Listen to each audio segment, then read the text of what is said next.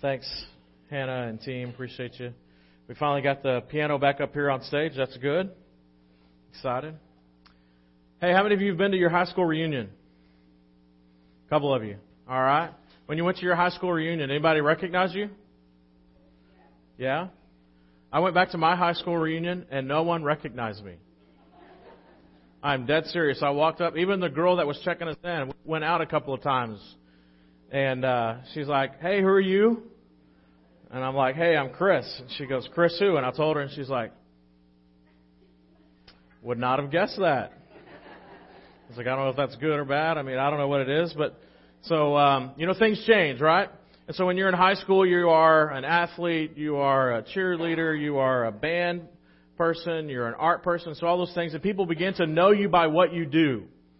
And then you get 10 years out and you look back and you think, hey, how much you have changed and how much life has changed. And we still, though, we gather together and we're talking, and the very first thing we ask each other is, what do you do?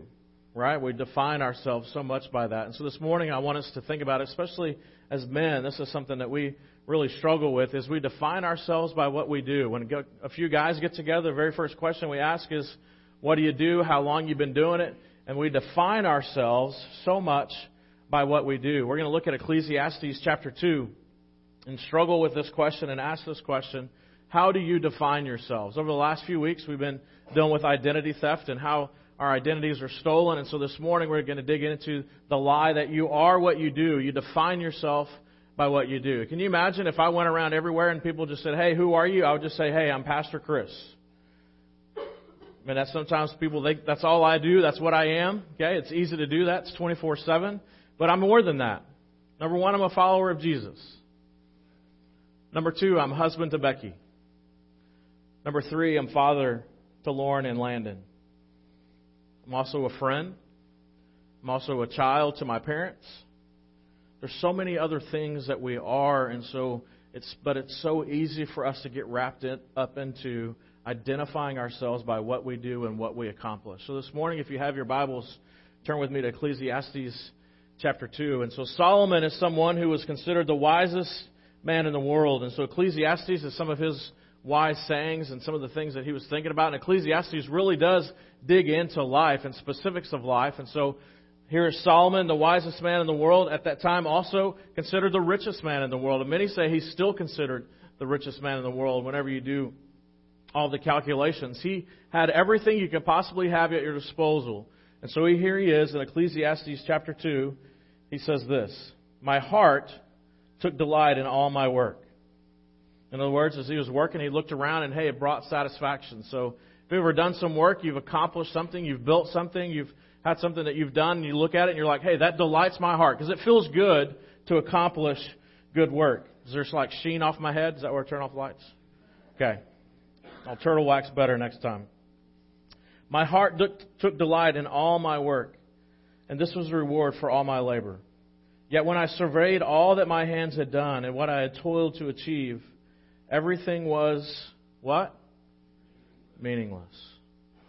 In other words, when I'm on my deathbed, I'm looking back over all of that stuff that I did was meaningless, literally like a mist. I was chasing after the wind. Moment in it, you got somebody who chased bubbles. You ever done that? You chase bubbles. It's kind of fun in the moment, isn't it? You got somebody they're blowing bubbles, and it's this little kid activity, and you're chasing after them, and you're popping them. But there's some that you can't catch up to, and there's those that you get them, and once you pop them, it's done. The fun only lasts for a little bit. And this is kind of the image here that Solomon has for us is those things that we're doing, that we pursue, that, that identify us and that we do to identify and to give us what feels good is like chasing after bubbles. You're literally chasing after them as soon as they pop, they're done. You've got to move on to the next one. There's something about this feeling that we pursue in our work that people look at us and go, oh, you are, and you identify according to that. You have you ever identified yourself in that way? Our wrong identity comes from what we've accomplished. When you're back at the high school reunion, you're thinking, hey, I accomplished this. I was all district this, or I was all region this. And so people look at you and they identify you by that, but then we begin the discussions of what have you accomplished for me lately? What have you done? I have an identity because of what I've accomplished, whether you're a straight A student or whether you're the tallest person in school, whatever it is, your coolness factor, you identify yourself by what you've achieved and what you think that you've accomplished. Your identity also can wrongly come from what we have. We have this wonderful 70 inch TV that we love that we can watch the Cowboys lose by. In the Astros win World Series, you have that house that you've been working hard for and you finally have achieved that, or you have the, the car that you want that you can have the key fob and everything lights up and it backs up for you and you kind of gets in and there's a valet. Whatever that is that you're pursuing, that you get to that place and you're like, I have this, so now for I've reached this place. But it's like chasing bubbles, isn't it? It's that moment that, hey, you get the 70 inch TV and you're like, wow, that's there, and then all of a sudden it's like, but it doesn't fulfill. It doesn't bring the meaning. There's that one fleeting moment of, hey, I've got this, I've, I have this, but then it's fleeting. And this is again what Solomon is talking about, that we pursue after these things. We try to find our identity in these things. We bring people over and like, hey, wow, look at this 70 inch TV. Look at this amazing house. And those things aren't in and of themselves aren't bad, but if we're trying to find our identity in them, then that's a fleeting feeling that will never satisfy. That's why you continue, you have to pursue more. You have to continue to, to work harder to get more things because you're pursuing this feeling of what are people looking at me and how they're identifying me and that, hey, I match up to the image that I'm working hard at because I have to have this so that people can do this. And so you have to work harder to get the achievements, to get the promotions, to climb the ladder so people can go, wow, look at that person. Look what they've gotten to and where they've achieved in their life and the, the amount of hard work that it takes to get this place.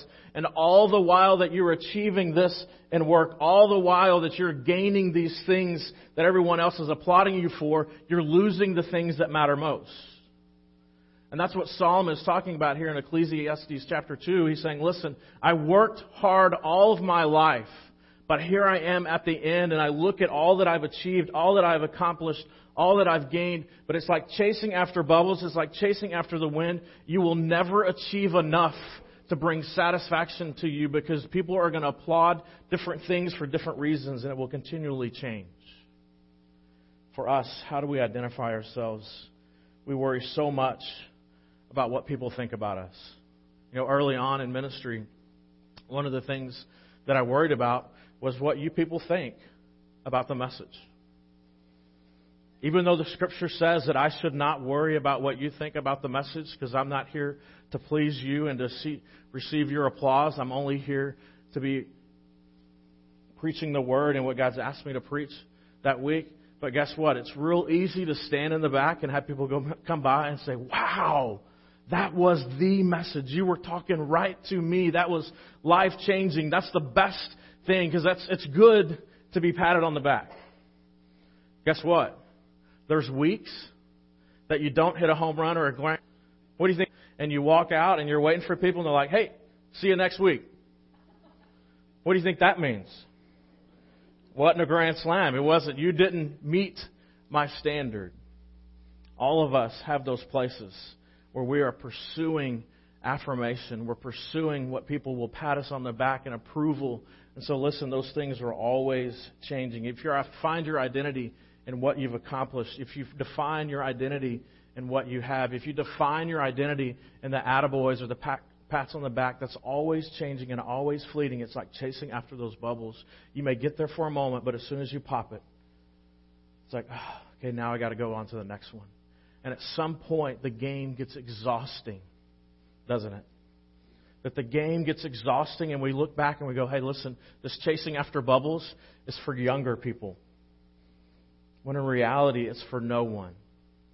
We've just got tired of playing the game and chasing after them. How long are we going to play the game and chase after those things? When we feel good, so many times we believe that that's what our identity comes from. Ephesians chapter 2, verse 10. For we are God's workmanship. Literally, his poem, his one of a kind, unique poem. And I know I've used this verse before and in the past and talked about it, but it is you are unique, one of a kind. There is no other poem, there is no other artwork that's ever been done like you.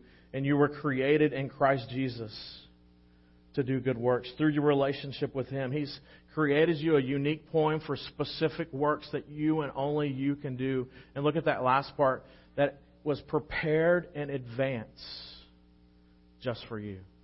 So in other words, God didn't make a mistake. God didn't mess up. It wasn't a coincidence. It wasn't the lucky stars. It was that whenever He created you, He had an exact work for you, a purpose for you, a design for you, exactly you, and He created you as His workmanship, and He prepared in advance exactly what you're to be doing. So in 2017 and in 2018, here at Second Baptist Church, here in LaGrange, Texas, here in Fayette County, here around the world, He has a specific design for you as His artwork to be a part of His plan. And that instead of chasing after the bubbles that bring a false sense of identity, he's saying, I want you to find that exact place of where I need you so that you can be my workmanship and do the things that I've created in advance for you to do. That that's where you will find your fulfillment because you're created in him. The old is gone, the new is here, and then in the newness, you find satisfaction in pursuing and loving Jesus. And in pursuing and loving Jesus, He's going to provide opportunities and they're going to bring satisfaction to you in ways that you could never understand before in the old creation because you're constantly pursuing those things. And now those things, even more so, don't bring satisfaction. Even though there may be times that they're tantalizing to the eye, the, those bubbles, they glimmer, right? And they look appealing, and then as soon as you pop them, they're not there anymore. The same is true. Even as a new creation, you look back and you go, that game looks like fun, but God says, listen, I have something even more for you. You are a new creation, a beautiful, one of a kind poem. What we do is a result of who we are, how God has made you. He didn't make mistakes. We're human beings, not human doings. Now, listen, this is something at our house that we talk about quite a bit. We, both Becky and I, are list makers and type A, achievement driven people.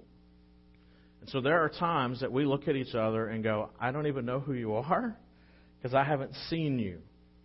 Because we are moving and going and doing and grooving because we are struggle with this thing of finding our identity in what we accomplish and what we do. And so we constantly have to pull back and have to check. Sometimes it's our kids saying, hey, can we just stop for a moment? There's a lot of the suing and doing, and listen, it brings gratification. One of the hard things about being a pastor is a lot of the things that we do in ministry we would already do anyway. But now this is because of our job, we're even freed up to do even more things. And so we're pursuing and doing. And I know the same is true for you that you're going to and fro. And if you have kids, double it.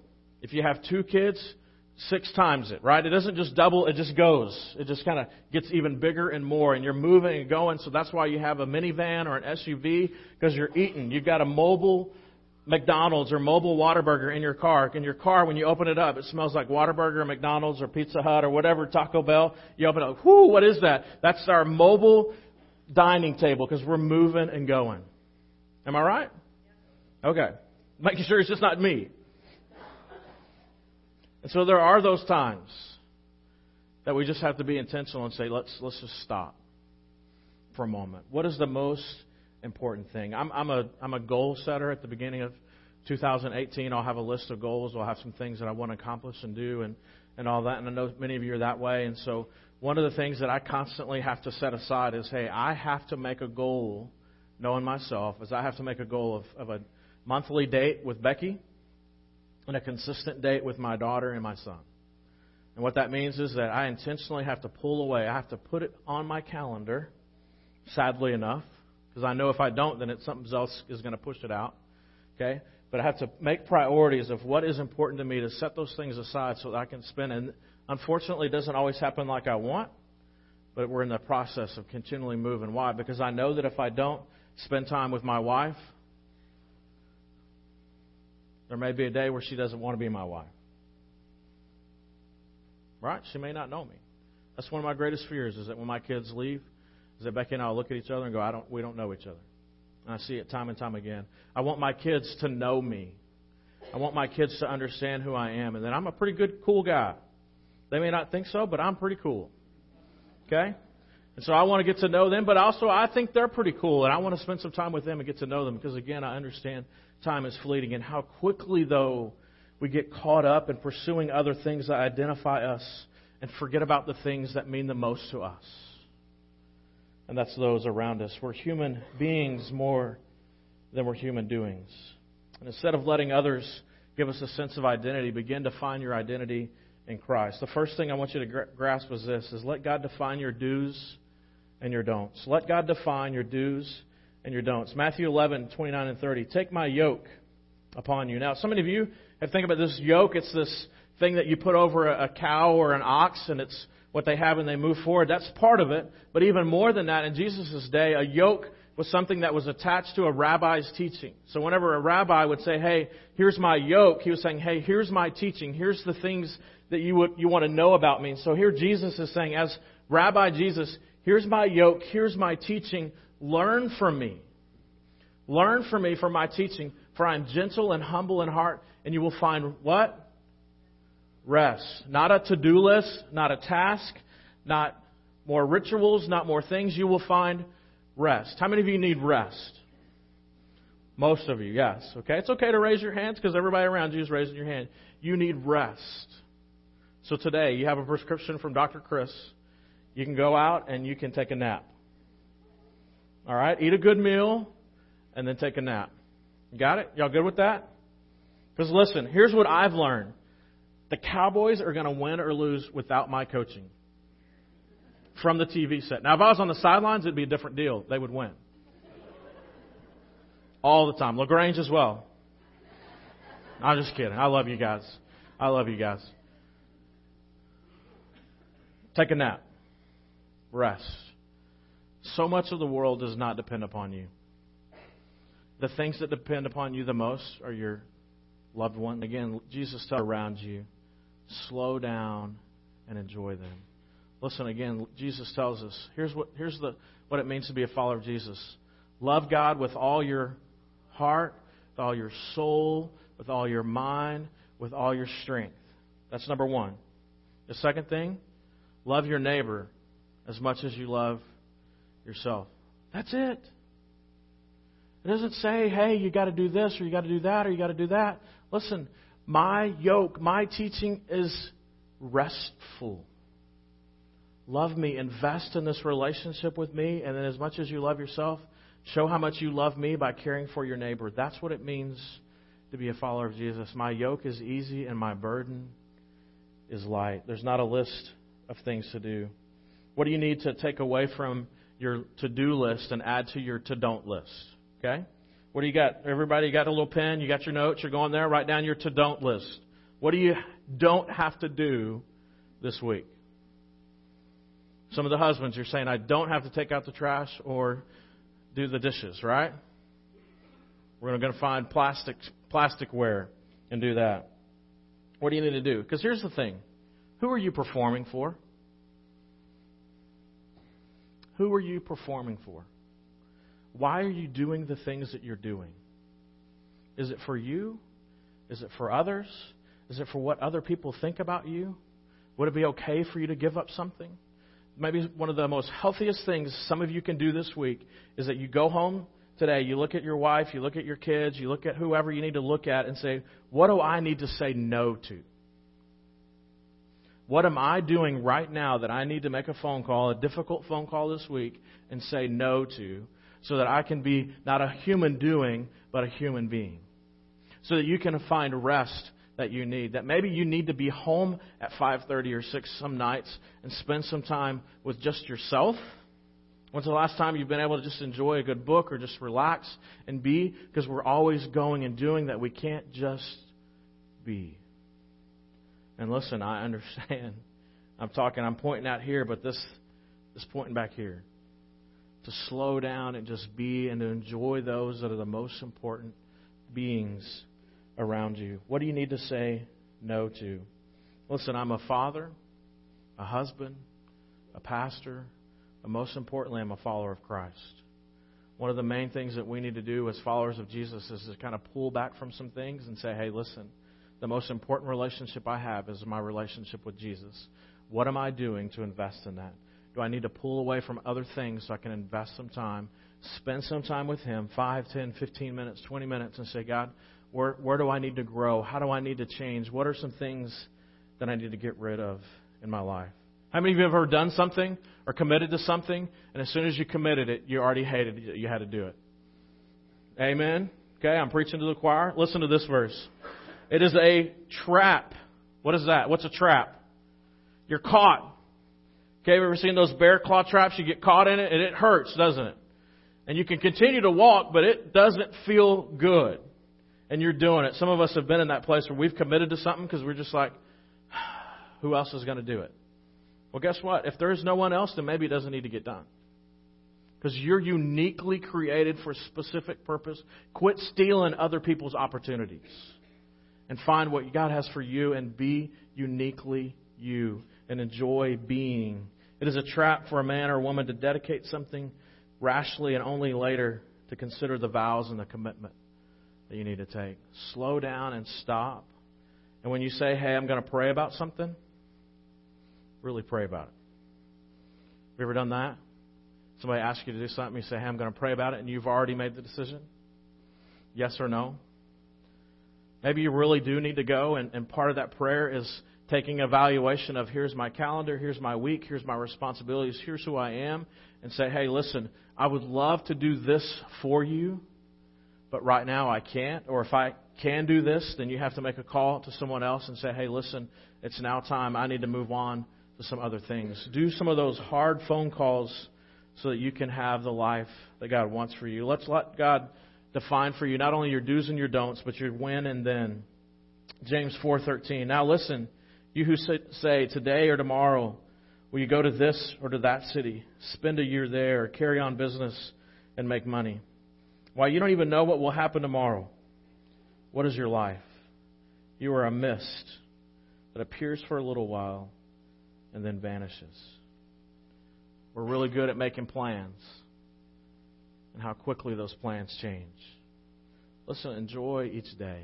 Enjoy the moment. Chase after your children. Chase after your spouse. Chase after your loved ones. Quit chasing after those things. They're going to quickly flee and be away. There's a story about two ladies that were in the presence of Jesus, Mary and Martha. And, and Mary, Mary was really good at enjoying the presence of people. So Jesus had come to visit, and, and they were uh, the sisters to Lazarus, and so Jesus would come by, and they were good friends. And so Mary was there, and Jesus was sitting, and they were kind of there talking and sharing stories and going around. And so Mary was enjoying the presence of Jesus, and Martha was the doer. Martha was the one that she had to have everything perfectly. She was the hostess with the mostess. You know those? Any of y'all those people where you got to have everything perfect and every bow's tied and everything? It's got to have. You clean the house three times for somebody to come over, and then you clean the house before you pay someone to clean the house? Yeah, okay, I know, I know, I know. And so you got that so that everything is exactly perfect. Well, that's Martha. And so she's got the house perfectly clean. And she, you know, Mary's probably helped a little bit, but probably not enough. And so Mary's there enjoying, enjoying company with Jesus. And Martha's in the kitchen. She's working and everything's going and stuff is starting to burn and everything's starting to happen. And she runs out of the kitchen and she says, Jesus, would you tell Mary to get off her hiney and get in here in the kitchen and help me because we've got food to serve to you because we want to enjoy you and enjoy your company. And Jesus is like, well, why don't you turn the oven off and come in here with Mary? Because Mary's already doing what you're saying you want to do. And she's just enjoying me, and it'll happen. It'll happen.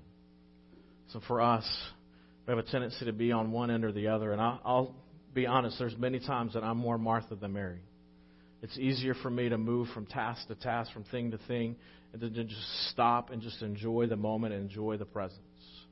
I know many of you are in the same boat. You want everything to be perfect. Listen, it's not going to be perfect. Just enjoy those that are with you that are imperfect and enjoy that time together. Thanksgiving's coming. Here's the challenge for some of you. Maybe put stuff out of place at Thanksgiving intentionally. Just to rest and to say, I want to enjoy my family coming over and everybody pitch in. You don't have to do all the work.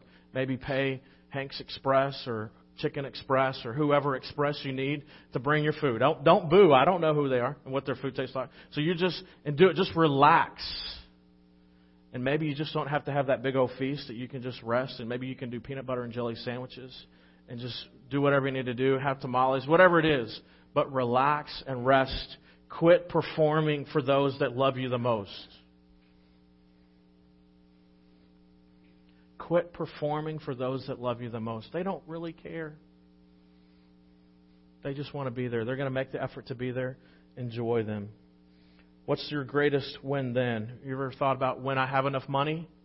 I'm going to give this. When I have enough money, I'm going to be able to do this. When I have enough time, I'm going to serve more. When I have enough time, I'm going to do this. When I have that job, then I'll be, have more freedom to do whatever. Your when then. Listen, do it now because when may never happen. And if when never happens, then then is going to ever happen. Now you're in now. Enjoy now and go ahead and do what God's asking you to do. You're a unique creation, a unique poem, and opportunities that are already here and present. Quit making excuses for the future. Enjoy now. Psalm 118. This is the day. Is it yesterday? This is the day. What's today? Oh, some of you don't even know what day it is. All right, today is Sunday. This is Sunday. The Lord has made today. Let us rejoice. That doesn't sound very rejoiceful, some of you. Rejoice. You know why you're not rejoicing? Because you've already, as I'm preaching, you're writing your list of things that you've got to do, and you've got to get at HEB or Walmart. Am I right? All the husbands are punching their wives because it's a honeydew list. You've got to fix the toilet and all that, okay? Enjoy today. Colossians 3:17. Whatever you do, in word or deed, do it all in the name of the Lord Jesus Christ. When you do something, do it well. But maybe you need to pull back from some of the things that you're doing. Quit pursuing and chasing after the wind and the mist and the bubbles and pursue Jesus. And say no to some things so that you can find rest. My yoke is easy. Listen, this past week, my father in law passed away. He didn't say anything about he wished he had more things to do, or that he'd made more money, or he'd accomplished this, or he, he had a bigger house, whatever. The one thing that he said is, I wish I had spent more time with you. All of us. We can take that moment and just put yourself at the end of life and looking back and saying, What do I want? What do I want my legacy to be? What do I want people? What do I want to have no regrets over? Invest in what matters most. Don't let the immediacy, the tyranny of the urgent steal from you what is most important, and that is those that God has placed in your life, whether that's your wife, your kids, your friends, your coworkers, whoever it is. Invest in them because time is fleeting, and that car, that house, the TVs, all those things matter not one iota. Invest in what matters most. Let's pray together.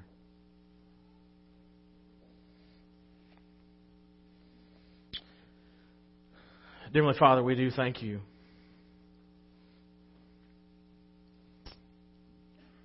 That you give us the opportunity to take a breath today. May we rejoice in today. May we rejoice in the opportunity to gather together as fellow followers of Jesus or those that are pursuing and understanding what it means to be a follower of Jesus. Father, may we enjoy this moment that as we go to lunch and we sit with friends and family, may we just be in that moment and enjoy that and, and, and not think about Monday because Monday's coming. But in Monday, let's get into Monday. But today is Sunday and let's enjoy what you've given us today because we don't even know what tomorrow holds. But we got loved ones that are right in front of us and you already hold them there before us. May we enjoy those moments.